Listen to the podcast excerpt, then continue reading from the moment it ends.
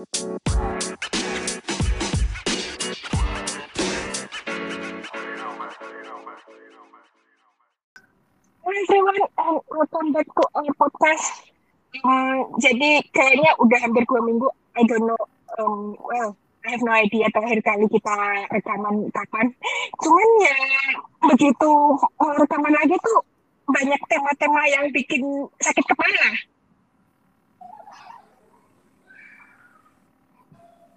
Gimana nih? Banyak tema-tema bikin sakit kepala gimana nih? Ya apa ya? Sebenarnya ini momen sih sebenarnya.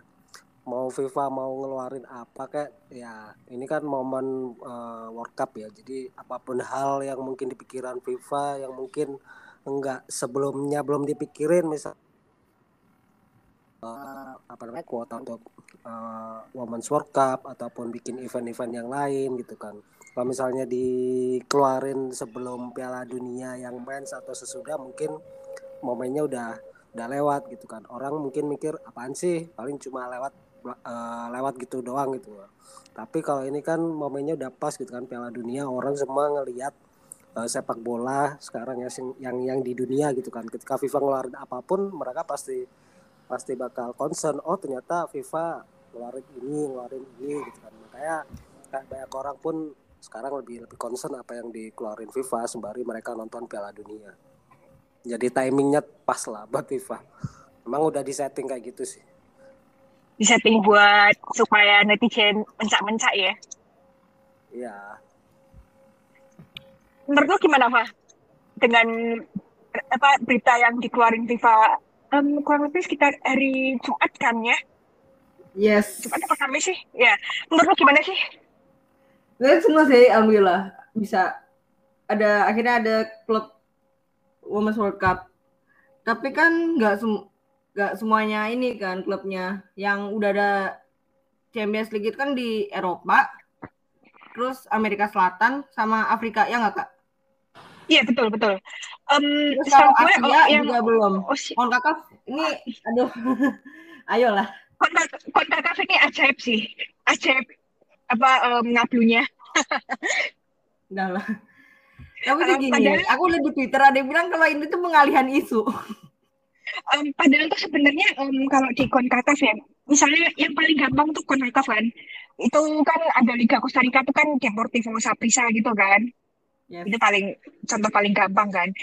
Sementara NWSL persaingan juga cukup unpredictable. Terus habis itu di Liga MX Femenil kita tahu ada Rayadas, Tigres, Chivas, habis itu ada lagi namanya klub Amerika, terus dan ada lagi pengganggu top 4 itu Solos. Iya, kenapa sih nggak bikin Champions League versi perempuan di CONCACAF itu kan rasanya orang pada mikir gitu kan. Daripada kayak sekedar pertandingan persahabatan mulu, terus nggak ada artinya kan.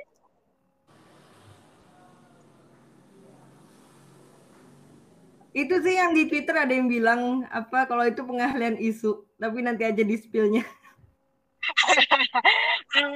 Tapi itu yang agak jadi hal positif mungkin satu-satunya yang gue bakal take positif ya dari rencana FIFA ini ya adalah biar CONCACAF cepet-cepet lah bikin inaugural edition-nya CONCACAF Champions League itu. Itu sih satu-satunya yang bisa gue take positif itu. Ya, begitulah. Oke, mungkin kita mulai dulu sebentar soal Champions League yang udah selesai matchday kelima dan menuju matchday terakhir ya. Kalau matchday terakhir ini tinggal Lyon sama Juventus yang harus gontok-gontokan buat posisi buat tiket ke quarter final ini. Kalau menurut kalian, apakah ini jadi milik Juventus atau milik Lyon? Karena keduanya ini sejujurnya sama-sama struggling ya.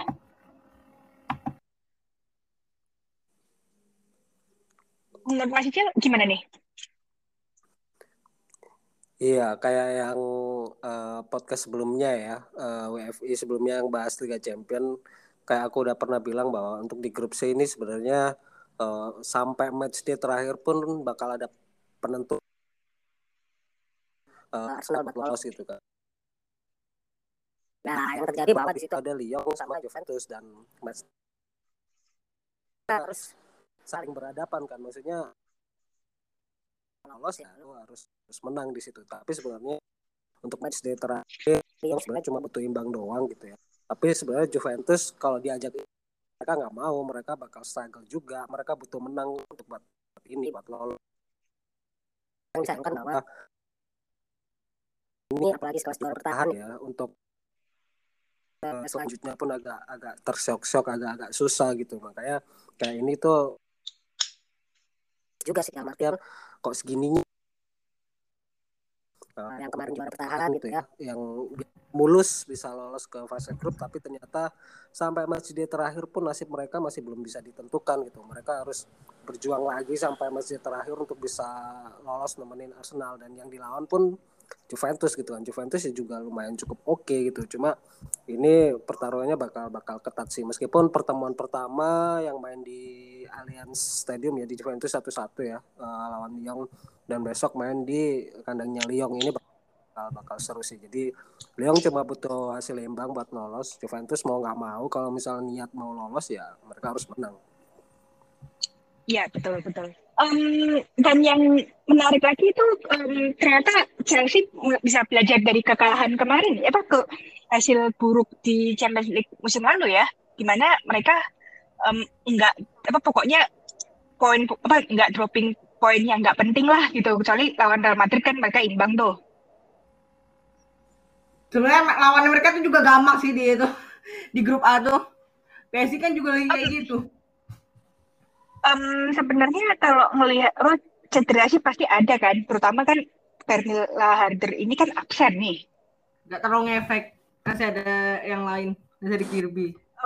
Justru Kirby dan Cankovic ini, terutama Cankovic ini lagi berada di form terbaik dia ya dalam 2 pertandingan terakhir tuh. Oh, iya. Menurut Mas Ijar, Cankovic so far gimana nih? Ya, sekelas pemain individu oke lah ya. Untuk sekelas dia gitu. Untuk main di Champions League, ini bakal jadi exposure dia bahwa gue bagus loh main Champions League. Mungkin di musim ke depan atau musim-musim selanjutnya bisa dilihat tim gede bahwa level gue udah pantas loh untuk main di level gede. Jadi ini sebenarnya untuk unjuk gigi lah buat dia. Buat ditarik untuk tim-tim gede untuk musim-musim ke depan. Cuma yang di grup A, Chelsea, PSG, Madrid, Villasnia, sebenarnya ini tuh kayak anomali sebenarnya. Awal-awal match day 1, match day 2 tuh Real Madrid tuh ada di puncak klasemen gitu kan. Jadi kayak mulus gitu kan. Tapi 3 pertandingan terakhir di Champions League kayaknya Madrid formnya agak turun gitu ya. Sampai akhirnya PSG yang mungkin awal-awal agak terseok-seok gitu ya, dengan banyaknya pemain cedera juga, akhirnya mereka bisa nyalip Madrid, dan Chelsea pun bisa belajar banyak dari musim lalu, gak banyak drop point juga mereka musim ini ya. Lu kalau misalnya mau lolos, mau sampai ke next stage ya, lu harus bisa manfaatin setiap pertandingan, dan pembelajaran itu diambil sama Chelsea gitu. Cuma yang aku sayangkan bahwa Madrid di sini ya, akhir-akhir ini performnya agak turun, kemudian juga PSG pun bisa ngakalin bahwa Madrid kayaknya performanya turun, bisa kita salib nih gitu kan. Pada akhirnya ya Madrid akhirnya disalib sama PSG dan nggak lolos. Itu sayang banget sih sebenarnya. Awal-awal Madrid tuh bagus gitu ya, 2 pertandingan 3 pertandingan di Champions League bagus, tapi akhirnya melorot ke posisi ketiga, disalib Chelsea sama PSG ya. Ini sih sayang buat Madrid juga gitu. Tapi kenapa Madrid bisa kayak gitu performanya, salah mereka sendiri gitu. Aku ngelihat 2-3 pertandingan di Champions League tuh mereka banyak perubahan pemain yang bukan posisinya. Yang aku lihat bahwa kayak si Zornoza ataupun Olga Carmona itu main tuh di back sayap kiri gitu. Ketika lu back sayap kiri ada Sofia Fava, kenapa lu nggak mainin? Dan itu jadi titik lemahnya Real Madrid gitu. Ketika mereka kebobolan itu pasti dari sektor back kiri, dan itu diisi sama si Olga Carmona yang mungkin posisinya bukan di situ. Sebenarnya lu punya Sofia Fava tapi lu nggak mainin di situ, dan itu yang jadi jadi titik lemahnya Madrid, dan nggak tahu kenapa Madrid nggak bisa nggak bisa reinforcement dari situ, nggak bisa belajar di situ, ya akhirnya kesalahan mereka sendiri yang dibuat sendiri, dan akhirnya mereka nggak lolos, ya salah sendiri gitu, akhirnya mereka nggak lolos gitu sebenarnya. Ah oke, okay. Jadi rasanya yang fungsional itu cuman Misa ya? Iya. Jadinya tuh kayak Misa tuh kan kiper, kenapa tuh dia harus berjuang sendirian tuh buset dah. Ya kalau kalian ngelihat ngamatin gitu, ketika Madrid main di Champions League, misal kebobolan atau diserang, pasti yang diserang pasti sektor kiri gitu. Terus kalian ngelihat di situ ada siapa sih sektor kiri? Pasti ada Olga Carmona di bek kiri. itu yang diserang gitu sama lawan-lawannya Real Madrid, dan mereka tahu gitu Madrid sisi kirinya ini lemah gitu. Karena di situ nggak ada Sofia Fava yang nggak dimainin, cuma Olga Carmona. Olga Carmona juga bukan tipe pemain yang defense, dia kan sayap kiri atau striker sayap kiri atau kanan lah ya. Mungkin lebih offense. Tapi Olga Carmona nggak punya style kan ya. Lawan bisa baca itu, akhirnya ya dimanfaatin sama lawan, dan golnya Real Madrid kebanyakan kalau di Champions League dari sisi kiri gitu. Betul. Kemudian Arsenal kalah tapi tetap lolos sih. Tapi pertandingan kemarin tuh kayaknya ugly banget sih ya. Gimana? Pertandingan Arsenal lawan Lyon itu bener-bener ugly banget ya. Oh iya. Ya apa ya sebenarnya Lyon pun main pun nggak.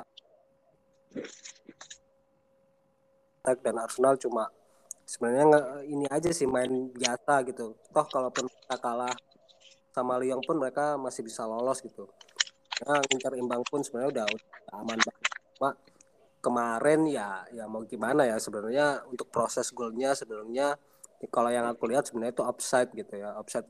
Apapun alasannya ketika itu gol bunuh dirinya Manum ataupun sebelum Manum nyentuh bola pun misalnya ada strikernya Lyon yang nyentuh bola, ya sebenarnya itu offside. Tapi ya kita balik lagi ke rules Champions League bahwa di fase grup mereka nggak pakai VAR gitu ya, kecuali kalau misalnya ini di fase perempat final, semifinal atau final mungkin gol itu bakal dianulir atau lagi dicek lagi sama VAR, dan kayaknya kemungkinan besar kalau misalnya ada VAR pun itu nggak bakal gol ya. Tapi ini balik lagi ke rule ya, ke rules Champions League bahwa di fase grup nggak ada VAR, dan kayak wasit ya udah kalau udah gol aja gitu kan.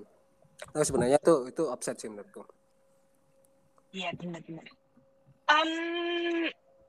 Kemudian yang gua perlu kita head itu Wolfsburg bermain imbang tanpa gol lawan Slavia Praha, dan kipernya Slavia Praha ini keren banget sih. Tembok banget sih. Siapa Lukášová ya? Nama iya Lukášová. Olivie Lukášová. Oke, jadi musim kemarin main juga enggak sih? Anak masih di Slavia enggak sih musim kemarin? Musim kemarin masih. Aku enggak tahu deh yang starting atau enggak, tapi emang defense-nya Slavia Praha tuh emang ngeri juga. Waktu pas kualifikasi Champions League lawan Arsenal itu pas halftime aku lupa kiper Lukášová tuh bukan, tapi tembok banget. Sampai sekarang masih tembok juga itu. Serem defense-nya. Iya, betul. Jadi stats-nya menurut Ford Mob sendiri adalah dia bermain 90 menit, tentu saja 14 kali penyelamatan, kemudian diving save-nya ada 4. Kemudian 10 save inside the box, kemudian 2 punches, terus habis itu 1 lemparan, dan 22 recoveries, dan 70 sentuhan. Ngeri sih. Ngeri. Menurut Mas Eja, soal Lukášová gimana nih? Dia solid banget sih, dan gue rasa klub yang perlu kiper PSG. Boleh loh mempertimbangkan Lukášová. Ya apa ya Slavia Praha gitu ya, di grup B ketemu Southampton, Roma, Wolfsburg gitu. Apa yang bisa diharapin ketika mereka mau offense gitu ya. Ketika offense pun mereka bakal di counter attack lagi, mereka bakal kedodoran. Cuma ya mereka mau nggak mau harus main defense, ketemu lawan Wolfsburg sama Roma yang mungkin offense-nya lebih bagus ya, lebih tajam. Mereka mau nggak mau harus ya istilahnya dalam tanda kutip parkir bis lah, dalam artian dia main defense. Dan Di sini key player-nya ya Olivie Lukášová ya, yang jadi kiper sama back-nya si Simona Nesidova kalau nggak salah. Itu dua pemain ini yang paling berperan banget di defense-nya Slavia Praha. Sampai match yang kemarin lawan Wolfsburg pun mati-matian nahan gempuran dari Wolfsburg, dan akhirnya ya yang hasilnya 0-0 ya deserve, mereka pantas ketika mereka main defense-nya bagus. Sampai Wolfsburg pun kayak frustasi itu kan ya, mau bikin gol aja agak susah banget, ada tembok di situ kipernya si Olivie Lukášová ya deserve juga. Mereka kan main defense juga ya, mau nggak mau ya, ketika lo nggak mau kebobolan ya harus main defense. Dan cukup ini sih musim ini ke highlight juga gitu, ternyata Slavia Praha punya defense yang bagus, kiper yang bagus. Ini jadi portofolio lah buat beberapa pemain defense-nya Slavia Praha, mungkin bisa diincar lah banyak klub-klub yang mungkin membutuhkan pemain Slavia Praha di defense-nya ya. Itu yang mungkin jadi hal positifnya dari Slavia Praha. Ya, okay. Kemudian, what a season from AS Roma so far. Roma kemarin mengalahkan St. Pölten dengan skor 5-0. Kemudian untuk pertama kalinya juga selain debut di Champions League, mereka juga lolos ke perempat final. Ini gokil, keren banget sih sumpah Roma, kemajuan mereka itu dari musim lalu sampai sekarang ini.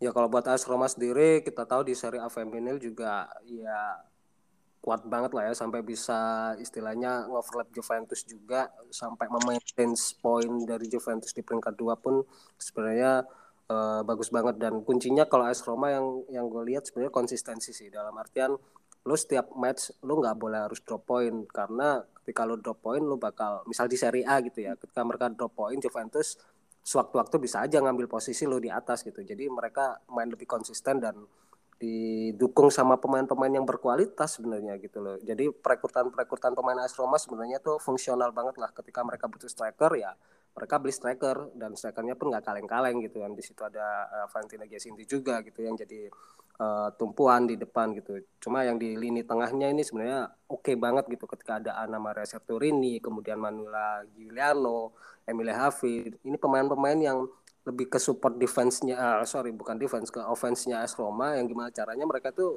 untuk bikin gol tuh gampang banget. Ketika lo punya striker tajam macam si Valentina Giacinti, mereka lebih enak banget gitu bikin gol gitu. Dan musim ini akhirnya terimplementasikan ya, baik di Serie A maupun di Champions League. Apalagi Champions League bukan kekuatan sih, maksudnya lawan besar, musuh lo terbesar cuma Wolfsburg. Kalau lawan St. Pölten dan Slavia Praha ya di atas kertas lo bisa ambil poin lah sama dua tim itu. Mungkin head to head lo sama Wolfsburg doang, dan itu lebih gampangin AS Roma sih, dan ya pantas juga untuk lolos ke babak perempat final. Dan ini sebenarnya prestasi yang sangat keren sih, salah satu prestasi yang sangat keren ya musim ini buat AS Roma, baik di Serie A maupun di Champions League. Okay. Rasanya key signingsnya AS Roma tuh Emily Haavi ya. Selain Emily Haavi, juga Valentina Giacinti juga salah satu rekrutan yang oke juga gitu, dengan dipadu-padankan sama Manuela Giugliano dan juga si ini Annamaria Serturini. Jadi ya klop banget lah, pas gitu. Ketika lo punya gelandang kreatif, kemudian lo punya striker tajam, ya udah klop gitu. Ketika lo mau main apapun lo pasti bisa bikin gol, dan kebanyakan kan AS Roma bikin golnya kan banyak ya. Di atas range satu pertandingan pun bisa lebih dari 2 gol sebenarnya AS Roma kalau main tuh. Ya betul, bisa lebih dari 2 gol sih.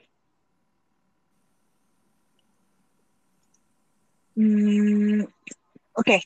Kemudian ya selain Arsenal terus AS Roma, Wolfsburg dan Chelsea, PSG, Barcelona dan Bayern juga ikut lolos ke perempat final. Jadi tiketnya tinggal satu lagi, yaitu diperebutkan antara Juventus melawan Lyon, dan itu bakal kick off pada Kamis dini hari pukul 00.45 waktu Indonesia Barat. Nobar gak sih?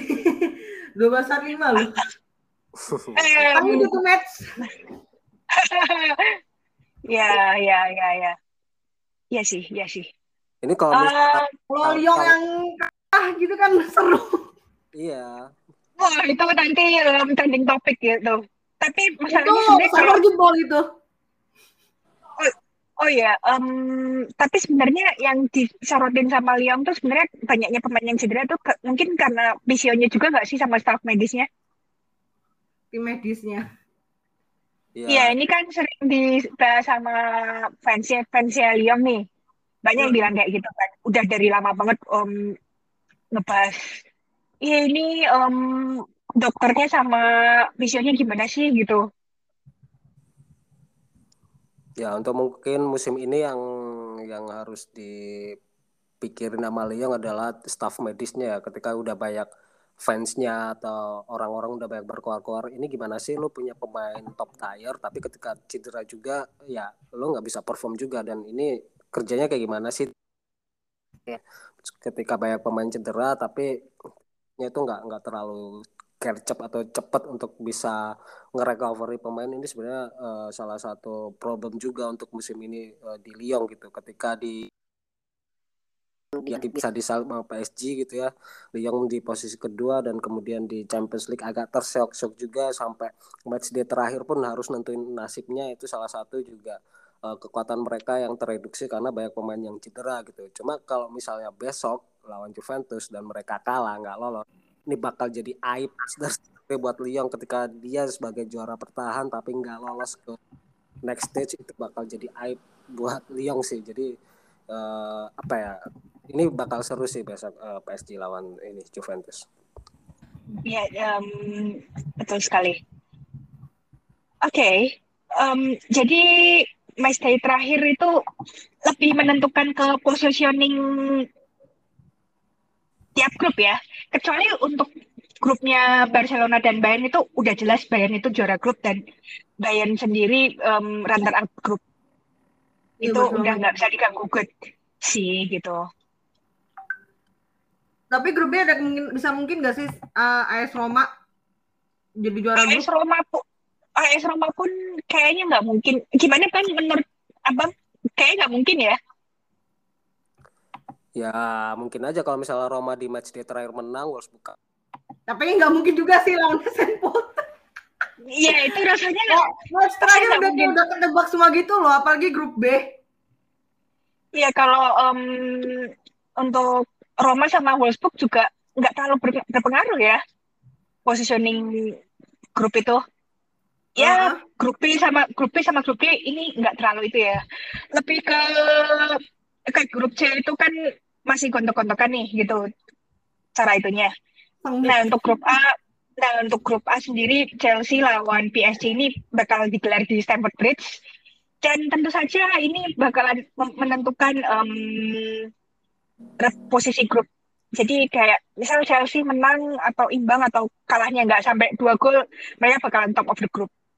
Beda konteks dengan PSG. Terus sebenarnya untuk posisi pertama, posisi kedua juga nggak terlalu menentukan juga ya. Tapi nggak ketebak di sini. Kan nanti diundi lagi kan? Iya, diundi lagi. Nah itu kecuali kalau misalnya ketemu top nomor satunya grup B gitu, misalnya saling silang gitu ya ketemunya, itu mungkin bakal lebih diperhitungan lagi gitu ketika match terakhir gitu. Tapi kalau misalnya nggak ada seperti itu, kalau rulesnya dari perempat final mereka harus diundi lagi, ya sebenarnya untuk positioning di grup sebenarnya nggak terlalu penting-penting banget sih.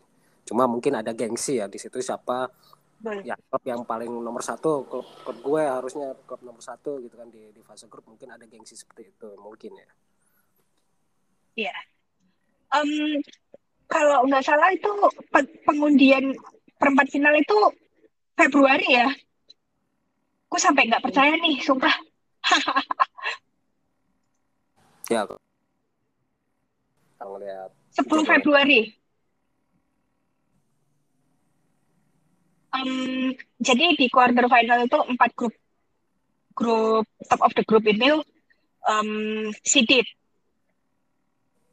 Jadi ini kenapa jadi gengsi banget, karena kalau lo juara grup udah pasti diunggulkan kan, beda konteksnya kalau lo runner up.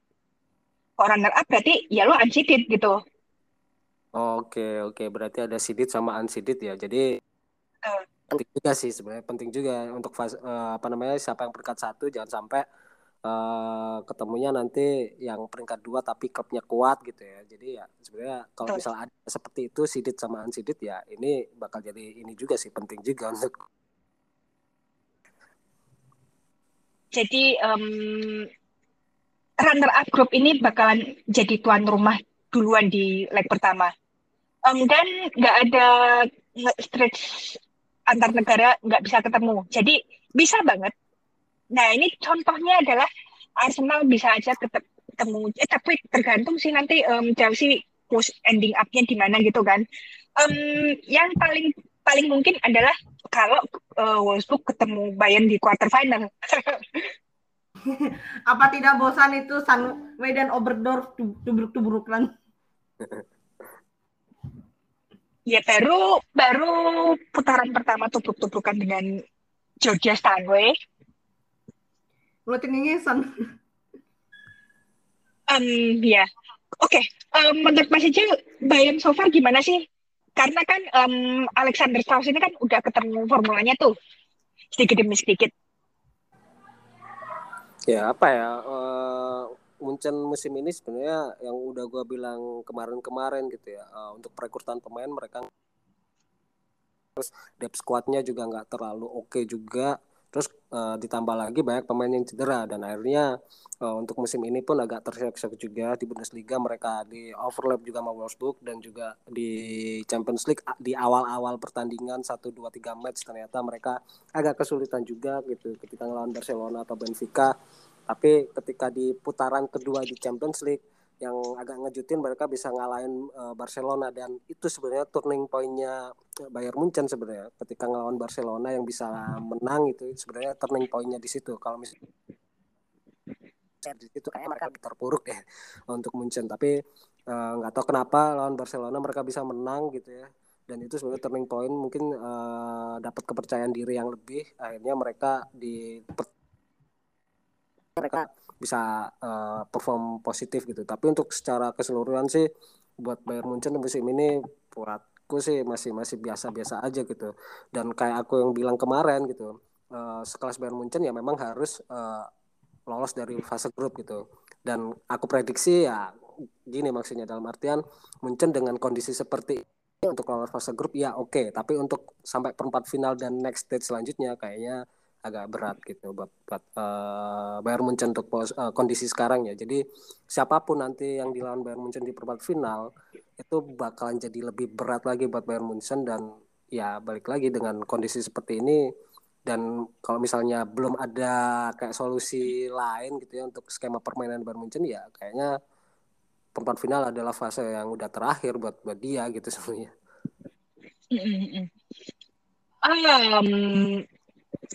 Oke, jadi sekarang kita ke bahasan yang berikutnya yaitu, Martina Voss-Tecklenburg kemarin belum lama ini mengungkapkan kepada media Jerman. Karena, jadi gini loh, hampir semua tim peserta Piala Dunia 2023 ini meminta supaya satu tim itu diperbolehkan buat nambah 3 pemain lagi, dari 23 menjadi 26 pemain. Dan itu ditolak sama FIFA. Alasannya klasik tuh. Alasannya adalah Piala Dunia ini kan kick off pada bulan Juli. Ya bulan Juli kan.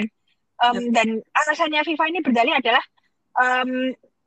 lu udah akhir musim di liga, beda dengan yang lagi itu di tengah musim. Masa sih lu minta tambah pemain 3 lagi? Ya nggak gitu juga. Kalau amit-amit jabang bayi COVID balik lagi gimana Bu? Dimana winter lagi di sana kan? Iya, dan apalagi udah winter, terus habis itu banyak dari tim peserta itu melakukan perjalanan jauh. Soalnya untuk Asia udah nganu deh. Tapi kan banyak kan pemain, mereka kan main di Eropa, jadi mereka juga perjalanan jauh dong. Nah itu tadi yang tak bilang apa, pengalihan isu. Padahal harus sejak awal. Menurut Mas Ijal bagaimana nih yang permintaan nambah pemain jadi 26 pemain per tim tapi ditolak sama FIFA? Gimana nih Mas? Ya balik lagi ya, kita nggak bisa mengharapkan lebih dari FIFA gitu loh. Jadi buat kalian-kalian gitu ya, ketika kenal sepak bola, nggak itu men's ataupun woman gitu, jangan terlalu percaya deh sama FIFA. FIFA itu juga lagi bobrok juga gitu, banyak masalah juga gitu. Ketika orang bilang aja ke FIFA nanti dapat solusi dan sebagainya, itu mah cuma omong kosong belaka. Ya FIFA ya salah satu organisasi yang salah satu terburuk juga gitu. Jangan pernah menyembah FIFA untuk salah satu hal kebaikan sebenarnya gitu. Dan ini adalah sebuah contoh ketika Women's World Cup beberapa negara ngusulin bahwa untuk meminta lebih kuota ya, pemain lebih banyak untuk di Women's World Cup. Dan ketika alasan-alasan seperti yang dibilang Mbak Nino tadi, ketika mens ini mainnya di akhir tahun, bukan di pertengahan musim, jadi pemain yang masih main gitu ya, jadi diperbolehkan untuk melebihi kuota pemain. Tapi kalau yang women's karena mainnya di Juli, ya lu kan udah selesai pertandingan liga, jadi nggak ada kompetitif. Terus itu cuma alasan doang sebenarnya. Mereka tuh juga nggak mau lebih equal lagi sebenarnya FIFA itu. Ya kita tahu lah di situ di FIFA mungkin pengurus untuk sepak bola wanitanya ya orang-orang keren lah. Tapi menurutku juga bakal lebih kalah hak vetonya atau suaranya untuk menganulir negara-negara ini yang ngusulin kuota yang lebih untuk pemain. Jadi ya hal itu juga susah juga gitu loh ngeharapin kayak gitu. Tapi ya balik lagi yang aku bilang, ini sebenarnya nggak rasional. Ketika lo mau equal, mau semuanya setara, ya man sama woman seharusnya harus disamain gitu. Jadi kayak nggak ada yang iri ataupun ketimpangan di situ. Kalau misalnya lo mau equal ya lo harus disamain semua gitu. Dan di sini kan terbukti gitu, FIFA pun standar ganda muka dua gitu, nggak mau ngelebihin salah satu event yang mereka buat. Mereka lebih condong untuk lebih nge-exposure untuk men's daripada yang women's gitu. Jadi ya yang udah kita bilang tadi ya, ini sebenarnya untuk hal-hal seperti itu tuh nggak masuk akal juga gitu. Ya amit-amit misalnya kalau ada COVID dan sebagainya atau dan lain sebagainya, misalnya ada apa gitu ya, itu kan jadi problem juga buat negara-negara ini. Ya lu kasihlah kuota itu dan samain sama yang men's gitu. Jangan nggak usah cari alasan A B C D untuk mengurangi intensi untuk World Cup yang women besok gitu. Jadi sebenarnya hal kayak ini tuh udah jadi permainan sih untuk di atas gitu, untuk elit-elit FIFA. Jadi balik lagi yang aku bilang di awal, mau sejago apapun sepak bola wanita baik mainnya, lu bakal kalah sih sama men's exposure-nya. Ini terbukti untuk Women's World Cup besok, ketika negara-negara mengusulkan untuk kuotanya dilebihin, ternyata ditolak. Dan ya itu terjadi, dan mereka nggak mau salah satu event mereka tuh lebih gede daripada event World Cup men's yang dibikin FIFA sekarang. Jadi ada standar ganda sebenarnya FIFA tuh. Ya, dan yang kayak futsal Women's World Cup ini kan akhirnya mau diadain juga, dibuat juga ya. Iya. Sayangnya kalau waktu ngeliat quote tweetnya di tweetnya FIFA WWC ini, nggak banyak yang ngomongin futsal. Padahal buat futsal itu gede juga itu, karena kan yang baru ada kompetisi resmi itu kan kayak UEFA kan. Oh. Ya seharusnya kita merayakan adanya Women's Futsal World Cup segera gitu loh. Betul seperti ya, ada Piala Dunia Futsal untuk wanita gitu. Jadi pemain-pemain atau atlet futsal trigger gitu. Ternyata FIFA bikin World Cup tuh. Kemudian mereka lebih kompetitif lagi lah untuk main di liga ataupun misalnya negaranya nggak pun mereka ngusulin ke federasi, yuk kita bikin futsal karena kalau kita menang di region ataupun di mana ini bakal lolos ke Piala Dunia. Ini sebenarnya jadi pematik ya untuk negara-negara yang lain untuk futsal wanitanya lebih berkembang lagi gitu. Dan kalau misalnya berkaca dengan apa yang FIFA bikin Women's World Cup untuk futsal untuk diimplementasikan ke Indonesia, sebenarnya ini terbuka lebar banget gitu sebenarnya untuk wanita sendiri futsal di Indonesia itu lebih progres banget daripada sepak bola lapangan besar ya. Jadi banyak atlet-atlet wanita futsal yang di Indonesia itu lebih proper lah untuk main di luar negeri maupun kompetitif di event-event luar negeri itu lebih oke gitu. Dan mereka pun untuk di Indonesia sendiri mereka jago loh, dan mereka pun kalau main di region misalnya itu paling lawan terkuat pun Thailand gitu. Dan untuk misalnya ke Piala Asia atau AFF untuk timnas futsal wanita Indonesia itu udah hal biasa banget. Ketika nanti di region Asia misalnya atau AFF Indonesia misal juara atau Piala Asia bisa juara, kemudian main di Piala Dunia itu kansnya gede banget ketika nanti benar-benar digulirin ya ini futsal Women's World Cup-nya untuk futsal ini. Jadi kalau misalnya Indonesia bisa ambil bagian, kansnya cukup besar di situ ya. Ya betul, makanya kenapa kalau bagi kita itu potensi ada Women's World Cup di futsal itu means a lot gitu ya. Betul, dan kayak beberapa tahun terakhir gitu ya, kayak aku misalnya ngefotoin Liga Futsal Wanita Indonesia, terus beberapa ketemu atletnya, pemainnya juga, itu juga mereka bilang kita itu main di liga ya oke, juara terus abis ini mau ngapain lagi gitu. Ketika kemarin itu di AFF sendiri udah bikin ini kayak Liga Champions-nya AFF, jadi klub-klub antar region di ASEAN itu siapa yang juaranya nanti ditandingin. Nah itu untuk tiga musim kebelakang kalau nggak salah itu udah berjalan. Kemudian setelah tahun itu nggak tahu kenapa dari AFF itu kayak untuk futsal antar region eventnya nggak diadain dulu, nggak tahu karena COVID atau sebagainya, kita nggak tahu gitu ya. Dan Indonesia pun pernah juara di region ASEAN, di Liga Champions ASEAN ya, JK Angel gitu. Jadi mereka pernah juara, dan kalau misalnya ada kans seperti Piala Dunia ataupun Liga Champions-nya futsal untuk Asia, Indonesia itu kans-kansnya besar banget. Dan mereka pun kayak atlet Indonesia juga mikir, oh ternyata kalau misalnya Piala Dunia futsal, kita liga udah running loh. Dan di AFF kenapa nggak ada event, ataupun di Asia pun nggak ada event untuk futsal sebenarnya. Dan itu yang diakui oleh pemain-pemain kita sebenarnya. Kalau misalnya ini bisa didengar atau info ini bisa terdengar sama atlet-atlet futsal Indonesia yang cewek ya, terutama itu bakal lebih ketrigger lagi sih mereka untuk juara di liga, ternyata udah pernah juara dan kita ada ini loh, ada stepnya lagi kalau misal kita juara ternyata bisa lolos ke Piala Dunia, itu lebih ketrigger lagi sih, lebih semangat lagi ya untuk atlet-atlet futsal Indonesia yang kulihat ya. Iya. Oke. Berbeda dengan rencana penyelenggaraan Women's Futsal World Cup, tapi Women's Club World Cup ini kebanyakan tanggapannya negatif. Karena apa? Jadi tuh banyak pemain yang cedera gitu kan? Yes, cedera. Number of injuries-nya itu kan banyak nih. Udah kayak di tahap krisis lah, dan sewajarnya FIFA terutama ngebantu klub buat riset gimana sih caranya supaya cedera ini nggak kejadian lagi. Dan so far itu Chelsea sama Barcelona baru itu yang ngelakuin riset ini tuh.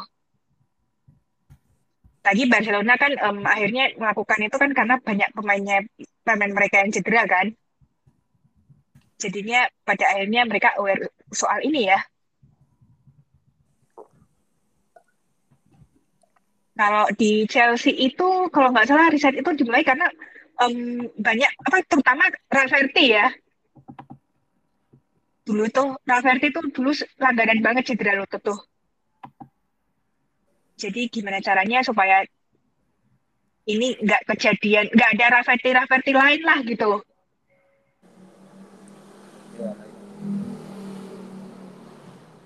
Cuma ya aku lihat di sini dengan FIFA bikin kayak gitu sebenarnya positif gitu ya. Positif, tapi untuk mana dulu nih, untuk bagian Eropa atau Amerika itu bakal sangat memberatkan ketika mereka udah ada Champions League, liganya juga udah kompetitif, banyak pemain cedera, itu bakal jadi problem buat mereka. Itu untuk Eropa, untuk Amerika gitu ya. Tapi untuk di bagian benua lain misalnya Afrika, Asia atau dan sebagainya yang mungkin exposure sepak bolanya kurang, ini bakal jadi angin segar buat mereka. Taruhlah di Asia gitu ya. Di Asia, Liga Champions Asia untuk wanita pun nggak ada gitu. Ketika nanti ada Women's World Cup Club, mereka mungkin di Asia mungkin bakal inilah bikin Liga Champions-nya Asia atau Liga AFC-nya Asia gitu. Jadi pemain-pemain banyak bakal main di situ dan lebih kompetitif lagi. Dan ya untuk masalah cedera untuk wilayah Asia pun kayaknya masih bisa diminimalisir lah, karena mereka nggak ada jadwal yang lebih kompetitif dari Eropa maupun di Amerika gitu. Mungkin kalau jadi problem ya dari klub Eropa maupun dari klub di bagian Amerika itu bakal jadi problem, karena mereka udah banyak jadwal dan mereka banyak main juga gitu ya. Jadi mereka bakal protes. Tapi untuk benua lain, misal Afrika atau Asia, kayaknya mereka fine-fine aja ya, karena mereka nggak ada kompetisi juga dan mereka lebih seneng ternyata banyak kompetisi. Mereka bakal lebih kompetitif lagi untuk main di level internasional gitu. Cuma ya balik lagi, ini event FIFA dan FIFA itu balik lagi ya, orientasinya kan untuk bukan musim ini sih, dua tahun ke belakang sampai ke sekarang tuh dengan adanya COVID mereka tuh lebih cari uang sebenarnya. Jadi mereka banyakin kompetisi, bikin A, B, C dan sebagainya, bikin kompetisi itu ya karena mereka mau cari uang di situ. Dengan 2 tahun kemarin mereka break, nggak ada kayak event yang oke, atau beberapa liga pun akhirnya dihentikan kan. Pasti penurunan dari segi bisnis komersialnya bakal turun ya, karena kan ada COVID gitu. Dan gimana caranya balikin uang itu ya akhirnya mereka bikin banyak kompetisi, terutama kayak misal di Women's World Cup Club ini bakal nyedet sponsor dan sebagainya untuk dapat uang. Dan ya FIFA balik lagi ya, ini orientasinya sampai kayak gimana mereka nggak bakal pikirin, yang penting mereka dapat uang sebenarnya. Ya tipikal shit banget sih ya. Aduh. Oh iya. Nah, jadi ada lagi yang dari FIFA meeting council kemarin tuh untuk sepak bola perempuan, untuk kalender internasional saat ini tetap nggak berubah sampai tahun 2025 dengan Women's World Cup tahun 2027 dan 31 itu tuan rumahnya bakal ditentukan pada tahun 2024 dan 2025 gitu. Jadi katanya bakalan ada ekspansi tim di Olimpiade cabang sepak bola putri yang sebelumnya 12 tim menjadi 16 tim. Nah ini nggak tahu kapan, ini nggak disebutin sama FIFA sih. Tapi kenapa sih nggak pakai line up under 23 aja gitu di sepak bola perempuan? Kan jadwalnya kan udah padat nih sampai 2025. Kenapa nggak dipertimbangkan aja sih gitu? Itu loh Kak. Bahkan sampai ada yang itu yang takut kalah. Bahkan sampai pelatihnya timnas Belanda yang sekarang, Bapak Jonker itu nyampe bilang kayak gini, gimana kalau pemain elit udah kita suruh break aja gitu dari Olimpiade gitu, biar yang muda-muda aja deh. Baru Bapak satu ini loh yang bilang. Udah bener sih itu dari dulu sih, ya Allah. Ya makanya Bapak Jonker terima kasih banyak sudah memberikan aspirasi ke kita-kita gitu. Apa maksudnya mewakili aspirasi kita? Akhirnya diungkapkan juga oleh pelatih baru timnas Belanda ini gitu. Akhirnya speak up. Ya baru Bapak Jonker doang yang speak up. Yang lain mah sih jangan speak up juga sih. Apalagi Jerman yang banyak pemain cedera gitu kan. Dan stok pemain muda timnas Jerman itu juga banyak. Yes. Makanya mereka nggak pusing kalau misal pakai under 23 gitu. Dan ternyata tidak cuma Bapak Jonker doang sih. Vivianne Miedema pun juga bilang kayak gitu. Di sepak bola putra aja pemain line up buat Olimpiade aja bisa pakai under 23. Kenapa yang perempuan kagak sih? Jadwal kita kan juga udah padat tuh. Sampai tahun 2025. Itu sih yang dispel detik sama Miedema itu. Jadi kayak diaminin sama pernyataan Bapak Jonker itu. Gitu. Oke, kemudian Winter Turban ini perencanaannya agak gimana gitu, karena udah tahu kan mereka tuh mau ketemu Tigres di Monterrey kan. Kenapa harus ada training camp di Qatar dulu? Padahal dari Qatar ke Meksiko itu kan perjalanannya panjang banget tuh. 1 hari lebih malahan. Kenapa nggak kenapa mereka nggak mindahin latihannya di sekitaran Meksiko aja gitu? Kan banyak tuh Meksiko tempat-tempat bagus tuh buat latihan. Kayak Acapulco, Riviera Maya, terus habis itu ada Cancun. 3 tempat itu tuh sebenarnya bisa jadi alternatif buat Bayern untuk training camp sebelum ketemu Tigres, daripada harus jauh-jauh ke Qatar. Ngapain coba? Keperluan sponsor.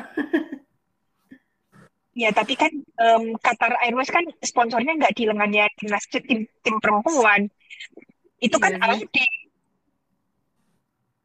Itu mah Audi kali. Nggak efisien, kasihan yang jet lag gitu. Capean. Iya.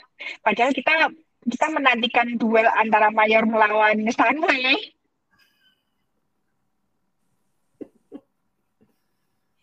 Menurut Mas Ija bagaimana nih? Aduh gimana nih Bang?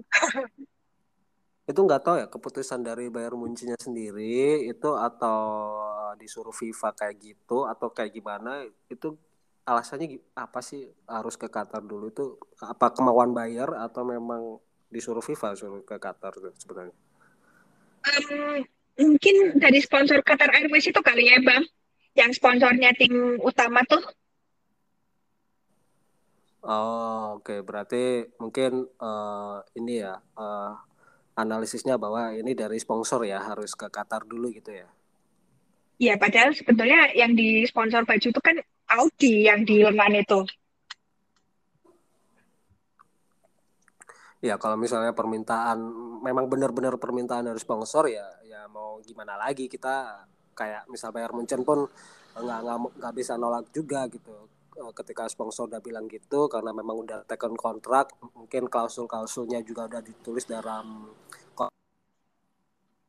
kamu ya memang harus ikutin rules tersebut. Tapi kalau misalnya ngelihat dari efisiensi recovery pemainnya memang nggak masuk lah, maksudnya nggak masuk akal. Iya nggak masuk akal, maksudnya nggak oke lah buat di situ itu. Tapi ya kalau misal rulesnya seperti itu ya mau gimana lagi gitu ya. Tapi kalau misalnya itu ada tekanan juga dari FIFA ketika sekarang Men's World Cup-nya di Qatar, dan kemudian misal ketika World Cup ini udah beres, sudah selesai gitu ya. Paling nggak ada satu event lagi, bukan satu event sih, maksudnya ngundang tim ataupun ngundang negara yang mungkin bisa training camp di situ, mungkin membantu exposure sepak bolanya di Qatar lebih ini lagi ketika World Cup-nya udah beres. Kalau alasan-alasan kenapa di situ ya aku masih belum tahu ya, karena dari sponsor ya mau nggak mau harus ke situ gitu ya. Cuma kalau yang kita lihat, kalau misalnya harus ngelawan tim dari Meksiko ya lu ngapain ke Qatar gitu ya, lu langsung aja ke Meksiko di situ gitu ya, training camp dan adaptasi di situ gimana kondisinya di situ biar lebih prepare lagi. Tapi ya kalau memang dari sponsor ya mau nggak mau sih harus diikutin sih, dan itu lebih ngerugiin Bayern Munchen sendiri sebenarnya. Betul, bahkan waktu taken kontrak dengan Qatar Airways kan nggak sesuai dengan idenya Bayern juga ya. Iya. Oke. Ngomongin soal PSG cedera di Women's Football tadi kita udah bahas duluan kan. Yang jelas itu udah benar-benar di tahap krisis banget lah. Sudah banyak pemain elit yang cedera kayak Badminton, terus habis itu kita belum tahu Miedema kena cedera apa gitu. Dan itu belum tahu, tapi udah serem kurang itu mah. Aku ngeliat lihat yang kayak pernah ngeliat apa ya, orang di TikTok itu bikin kayak simulationnya gitu kan, simulation sama slow motionnya itu posisi tumpuan kakinya itu kayak udah belok gitu, serem. Iya itu memang kan. Oh ya, kalau kalian ingat dengan kalau nonton final Liga MX yang leg pertama, kurang lebih cara jatuhnya seorang Bianca Sierra waktu lawan Amerika tuh mirip kayak gitu. Cuman Bianca Sierra tuh lebih parah sih. Ya, kalau ngelihat dari sebenarnya tumpuannya yang salah kan kemarin di ankle sama di lutut kan. Nah ini diagnosanya seperti apa dari tim medisnya pun sekarang belum ada rilis gitu ya dari Arsenal. Dari replay video yang kemarin udah ada gitu ya, kalau misalnya kalian lihat itu tumpuannya tuh yang jadi salah itu di ankle sama di lutut. Jadi diagnosanya seperti apa nih? Apa lututnya yang kena atau ankle-nya yang kena gitu ya? Kalau misal pun ankle yang didiagnosa kena mungkin bisa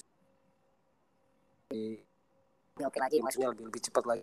Kalau misal di lutut ya mau nggak mau itu harus ACL kalau misalnya diagnosanya dari lutut ya. Jadi recovery-nya bakal lebih panjang lagi sebenarnya. Tapi kita tunggulah rilis statementnya dari Arsenal sendiri seperti apa untuk Miedema sendiri. Dan ngeri juga sih, mau Piala Dunia loh. Betul. Jadi banyak pemain cedera ya sebelum Piala Dunia.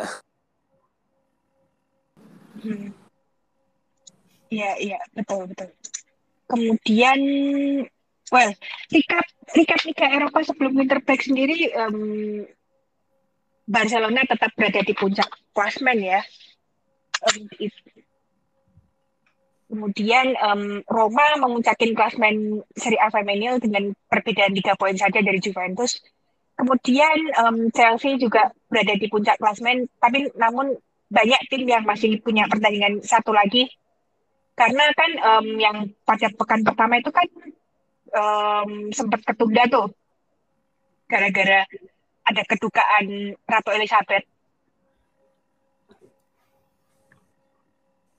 Jadi ya WSL ini tidak bisa dijadiin acuan banget kan untuk Erich Meisternya itu. Ya kita tunggu sampai akhir musim lah ya. Kemudian Bundesliga tentu saja Wolfsburg tetap unggulnya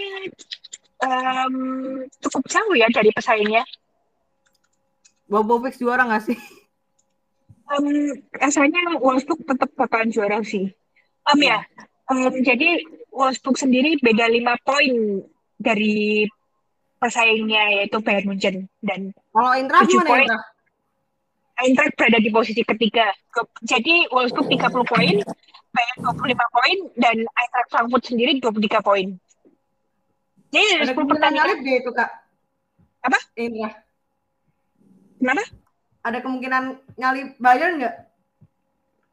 Itu bisa aja, tapi nanti kita tunggu pertandingan ketika Bayern ketemu menjamu Eintracht sih. Ini penentuan sekali sebetulnya. Dan yang paling penting adalah kalau mau peluang di Champions League terjaga, baik Bayern maupun Eintracht itu nggak boleh dropping points sedikit pun lah. Kalau Wolfsburg mungkin ya udahlah, itu udah beda urusan. Oh ya, jangan lupa di urutan keempat sendiri ada SC Freiburg. Jadi bedanya adalah 4 poin dari Eintracht sendiri. Sementara TSG Hoffenheim ini ada di urutan kelima. Itu sih. Deong Arkema ya. Jadi Deong Arkema itu PSG menguncakin klasemen setelah mengalahkan Lyon di kandangnya Lyon. Ini jarang banget sih, udah 9 musim Lyon itu nggak terkalahkan. Jujur tapi itu jujur kaget. Kurang lebih 9 musim sih. Saking lamanya. Ya, jadi PSG memuncaki klasemen sementara hanya dengan perbedaan 1 poin atas Lyon ya. Kemudian perbedaan poin Lyon dengan Paris FC itu jauh sekali, 7 poin. Itu 2 tim udah beda universe kalau di Lyon Arkema, Kak. PSG sama Lyon. Iya, PSG sama Lyon kan ya udahlah ya. Tapi kalau untuk perebutan Champions League sendiri, kemungkinan adalah Paris FC dengan Montpellier, di mana Montpellier ini ada di urutan keempat dengan 19 poin. Jadi perbedaannya adalah 2 poin saja. Itu sih.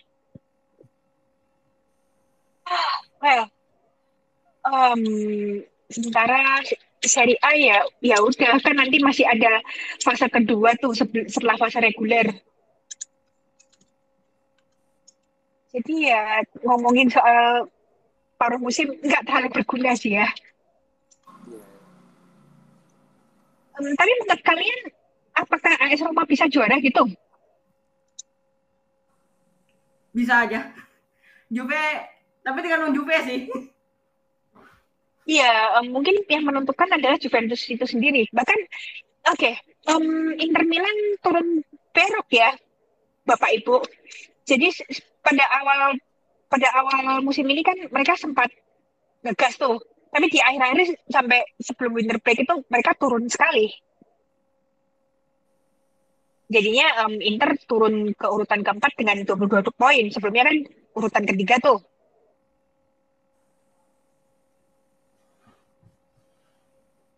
Jadi kemungkinan Inter ke Champions League tuh masih sulit ya. Unless kalau ada 3 tim. Gitu.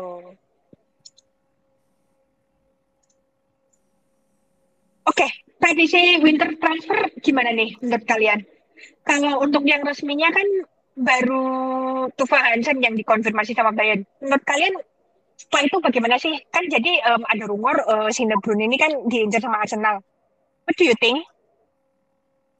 Kalau dibutuhkan Brun itu striker atau winger posisi dia? Dia striker. Striker. Bisa main di winger gak? Apa ya? Bisa main di winger gak dia? Kalau winger dia juga bisa sih. Oh. Bisa sih, bagus itu kalau buat pengganti Viv for a while sama Beth. Kalau emang lima kepepet. Sama yang penting selama si Stina ini masih ngawur, mending pakai Brun aja kalau misalnya Brun jadi pindah ke Arsenal. Iya, oke. Kemudian soalnya belum ada bau-bau lain lagi sih di buat winter transfer. Gimana sih? Pokoknya nggak ada bau-bau sedap lah. Jadi menurut Marka barusan, MU kabarnya bakal mendatangkan seorang Justin Van Havermeyt, di mana katanya diproyeksikan untuk menggantikan Jackie Cronin. Oke, Mas Ijal, menurut Mas Ijal potensi rekrutmen ini gimana sih? Karena kan Van Havermeyt itu kan nggak terlalu bagus-bagus amat tuh di MU. Apa kok di MU sih, di Reading? Menurut Mas Ijal gimana nih? Justru ya kalau misal Justin Van Havermeyt ya posisinya bakal bentrok gitu. Jadi ngerekod Van Havermeyt pun posisinya juga sama si ini bentrok sama si Zalem. Beliau Boris saja yang bagus saja nggak dimainin karena bentrok posisinya sama Zalem, apalagi yang posisinya sama kayak Zalem. Jadi ya saja maksudnya nggak bakal guna juga sebenarnya. Toh Van Havermeyt masuk buat gantian Van Havermeyt pun sendiri bukan tipe pemain yang serangan atau masih final pass ke depan ya, cuma dia tuh kayak ngekip posisi pokoknya sama ngarah, dan juga kalau misalnya ada serangan counter attack ya dia tetap.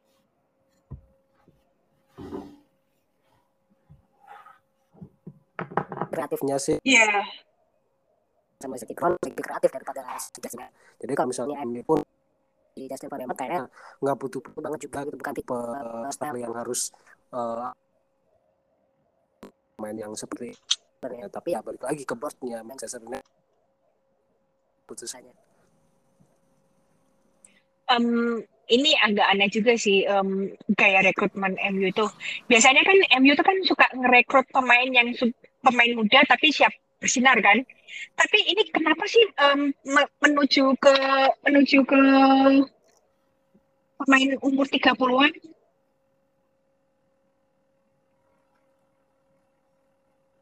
Karena kan sebenarnya kan kalau rekrutmen itu kan harusnya mikirin jangka panjang dong. Kan menurut surprise dari musim dari pas summer transfer kemarin yang William sama si Paris itu. Iya, itu sih. sebenarnya era-era Marskiner itu ya pemain di era dia, rekrutmen dia yang paling bagus cuman Lucia Garcia. Itu pun Lucia Garcia pada akhirnya gara-gara cedera dia harus ditendang dari starting, kemudian Nikita Paris yang di starting ya. Gimana, agak cukup mengherankan ya.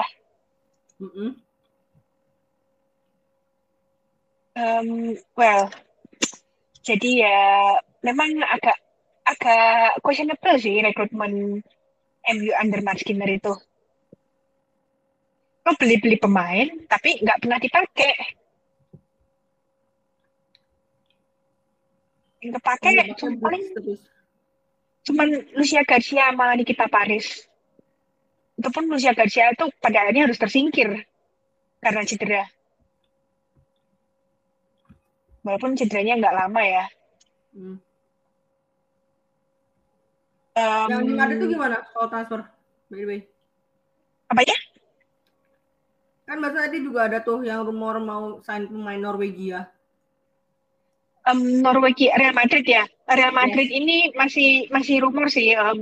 Soal yang sesi itu kan, according to Marca itu.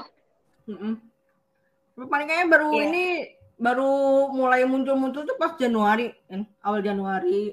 Iya, awal Januari. Jadi Real Madrid katanya tertarik untuk mendatangkan midfielder timnas Norwegia yaitu Therese Sesi Aslan.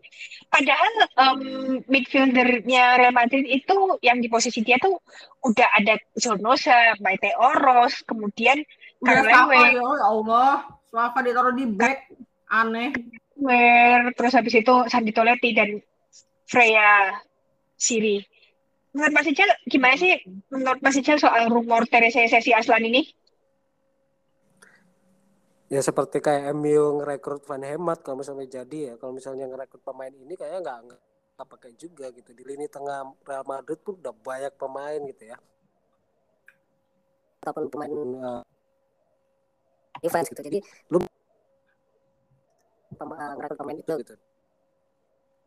Lebih penting Real Madrid itu adalah ketika pun back sayap itu lebih penting banget buat Real Madrid daripada lo ngincar pemain tengah sebenarnya. Karena memang kesulitan Real Madrid di musim ini ketika mereka nggak punya back sayap yang proper gitu ya buat serangan maupun defense.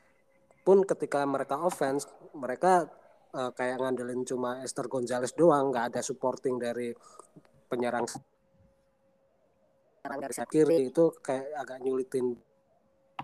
Jadi buat Real Madrid ya lebih penting mereka ngerekrut pemain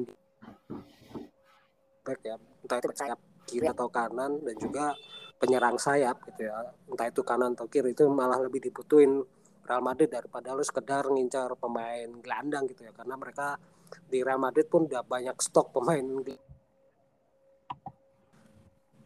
Iya betul. Oke. Kemudian apa lagi ya enaknya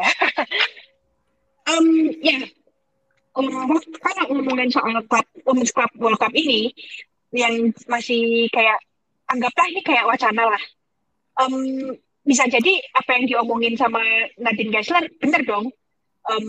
Misalnya ya, contoh yang paling sederhana adalah sepak bola perempuan tuh masih belum siap soal Europa League. Karena apa? Harus dilihat dulu seberapa serius sih klub buat mempersiapkan ini turnamen. Jadi kayak misalnya banyak turnamen, terus habis itu lu nggak ada kayak prepare untuk yang eksternal, ya buat apa gitu kan? Itu sih mungkin yang dibikin sama Nadine Geisler itu.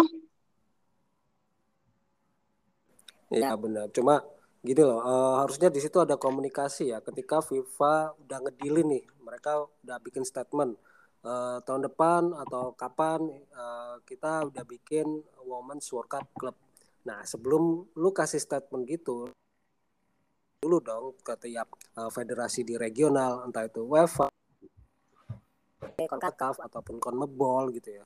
Lu ada nggak sih klub gitu ya?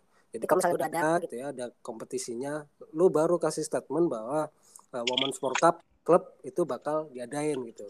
Ketika FIFA udah ngomong kayak gitu, itu kompetisinya nggak ada ya buat apa gitu loh, buat apa gitu. Jadi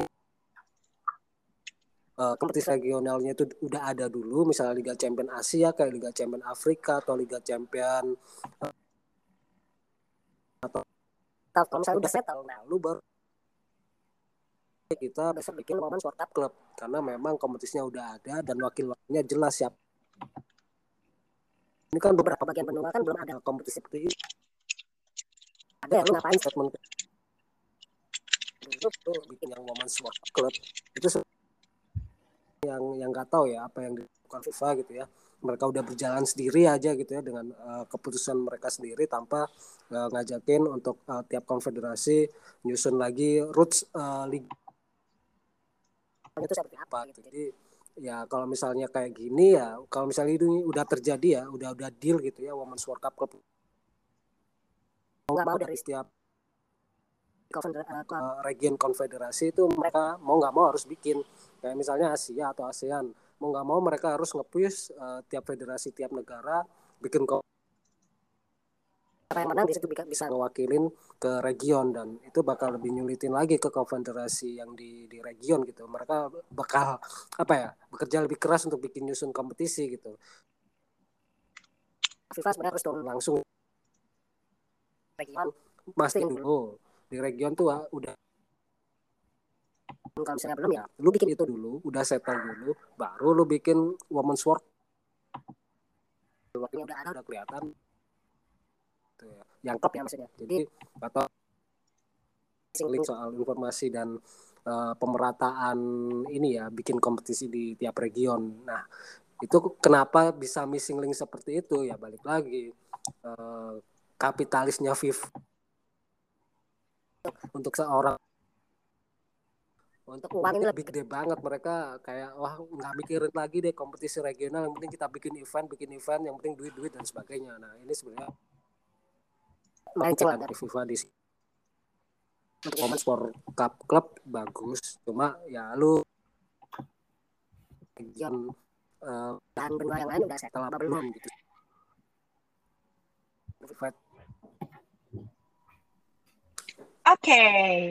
Oke, udah 1 jam lebih.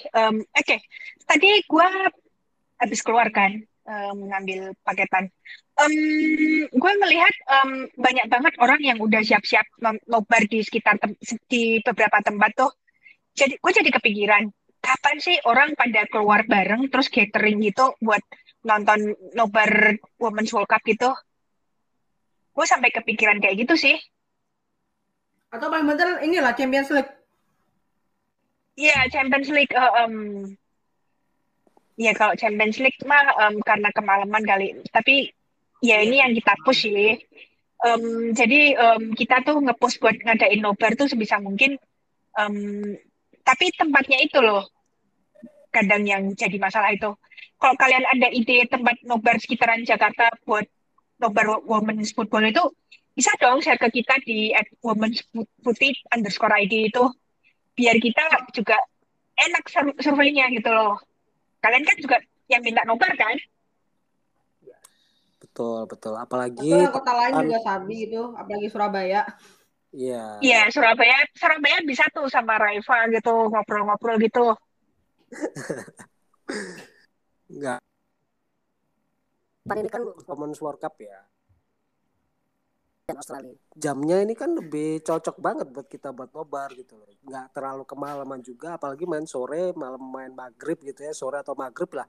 Paling banter pun malam jam 8 ya, mau ya pasti bisa lah kalau misalnya mau bikin nobar. Dan buat teman-teman yang di daerah Jabodetabek, entah itu penggemar sepak bola wanita ataupun atlet sepak bola wanita sendiri ya kalian inilah lebih berpartisipasi lagi lah, apalagi Women's World Cup. Besok jamnya tuh, jam tayangnya tuh cocok banget buat kita, nggak terlalu malam juga. Jadi mau alasan apa lagi kalau misalnya nggak mau nobar dan sebagainya gitu. Jadi nggak ada alasan sih sebenarnya. Ya lu harus ini nobar gitu. Kalau misal kita nanti bikin nobar ya dari PAWF ya. Iya, kalau semisal kalian mau nobarin pertandingan USWNT sama Women's World Cup, bisa tuh di @Amerika gitu. Kalian juga bisa Iya, harusnya at Arab Amerika sapi lah. Tiap pertandingan U20 itu. Nah, tapi yang paling penting adalah ya oke lah kita bikin nobar dan sebagainya. Tapi yang jadi problem saat ini gitu ya, broadcast untuk Women's World Cup di Indonesia itu siapa yang pegang gitu. Jadi kita mau nonton mana gitu. Jadi ini adalah problem besar gitu ya buat kita gitu. Sampai detik ini pun dari broadcast-nya dari FIFA ke misal di region-region misal Indonesia yang pegang siapa. Nah, ini yang jadi permasalahan gitu ya. Tapi kalau misalnya udah ada info siapa yang pegang broadcast-nya untuk Women's World Cup di Indonesia ya, kita bakal udah siap-siap lah untuk mau bikin nobar gitu ya sebenarnya ya. Ya. Mungkin itu sih yang gue pengen gue kasih apa ungkapin gitu. Jadi gue tuh berharap ada beberapa orang yang gathering gitu buat ngadain nobar women's football tanpa harus ada campur tangan women's putih ya. Yeah. Jadinya gue bakalan bangga banget sih kalau ada yang seperti itu. Ya sebenarnya kalau yang aku lihat ya yang dari di Jabodetabek gitu ya teman-teman atlet sepak bola wanita kan banyak yang stay di sana gitu ya. Sebenarnya mereka tuh pengen gitu, cuma mereka nggak tahu lewatnya tuh di mana. Terus kemudian yang pegang broadcast siapa, terus ngajakin ke siapa, mereka tuh bingung, nggak tahu gitu kan. Jadwalnya aja mereka nggak tahu gitu ya. Untuk misalnya dari Liga Serie A atau misalnya Inggris ataupun Liga Jerman, mereka nggak tahu, nggak terlalu update dan broadcastnya yang pegang siapa. Akhirnya mereka ya kayak ya udahlah gitu. Dan kayak aku sendiri juga misal beberapa pertandingan terakhir gitu ya kalau misalnya kompatibel dan bisa nonton untuk streaming atau sebagainya itu aku bakal share kok ke teman-teman atlet yang di Jabodetabek gitu, ini loh jadwalnya kayak ini, kalian bisa nonton di sini. Ternyata ada ini ya bang ya, ada pertandingan ini, kita itu kesulitan prosesnya untuk infonya gitu. Dan mereka tuh sebenarnya kesulitannya tuh di situ sebenarnya. Jadi bukan karena mereka nggak mampu bikin nobar atau dan sebagainya, mereka mampu, cuma akses informasinya itu mereka nggak tahu dari mana dan cara nggak tahu sih, kayak gitu sih problemnya. Oke, sekian dulu episode ke-60 dan mudah-mudahan kita masih ada kesempatan buat rekaman satu kali lagi sebelum tutup tahun ya. Apalagi kan setelah itu kan masih ada Champions League kan. Jadi kita usahakan untuk rekaman sekali lagi setelah matchday 6 selesai buat ngomongin recap selama fase grup ya. Tuh, apalagi ya sampai di sini dulu. Ya betul. Apalagi kita tinggal nunggu positioning doang sih. Ya kalau misalnya di situ ada Champions League kita masih nunggu ya lagi gitu yang keluar gitu. Jadi kita bakal ini sih up to date lagi apa yang bakal di-share lagi ya. Betul. Oke. Sekian dulu untuk episode ke-60. Gue Nino mewakili Mas Ijal dan Raifa cabut dari studio virtual kita. Sampai jumpa semuanya. Bye-bye. Bye-bye. Bye.